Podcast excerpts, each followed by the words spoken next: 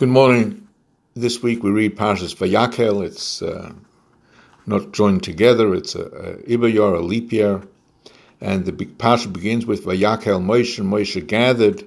When did this event occur? So Rashi points out, L'mochros Yom Kippurim Kshard Minahar. We know that Moshe Rabbeinu came down with the second set of luchos on Yom Kippur, and Moshe gathered the Yidden together the next day. And uh, the Rebbe in uh, Chelek Vav asks, how does Rashi know that this happened the next day? Maybe it was on Yom Kippur itself. He came down from the mountain and he gathered the Yidden together and he told them about the building of the Mishkan. So the Rebbe firstly brings down from the, the Bach. The Bach is of the opinion, and others as well, that Moshe Rabbeinu came down uh, on Yom Kippur, mamash just before night. So obviously there was no time to gather them together.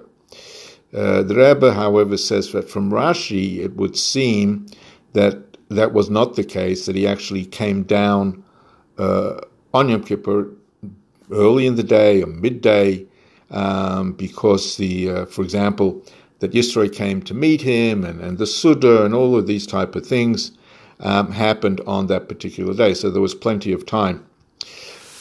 So the Rebbe gives a very uh, uh, profound answer, and he says, look, it says Vayakhel Moshe and Moshe gathered, implying that he had to gather the Jewish people together.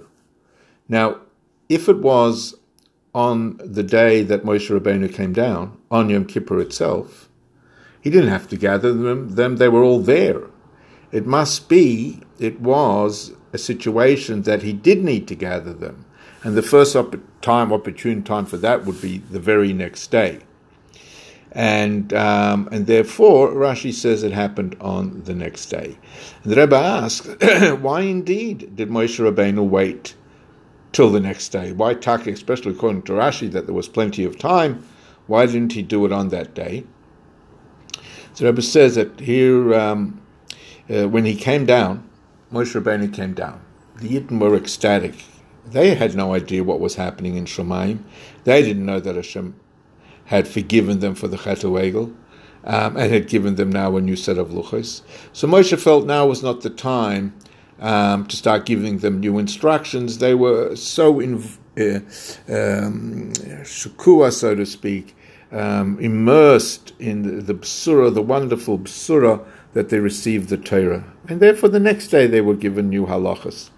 The Rebbe says from here we learned even if somebody who's uh, primary function and task is Meleches HaMishkan, which that is to uh, change the world, to make it a dira for the Aibishter.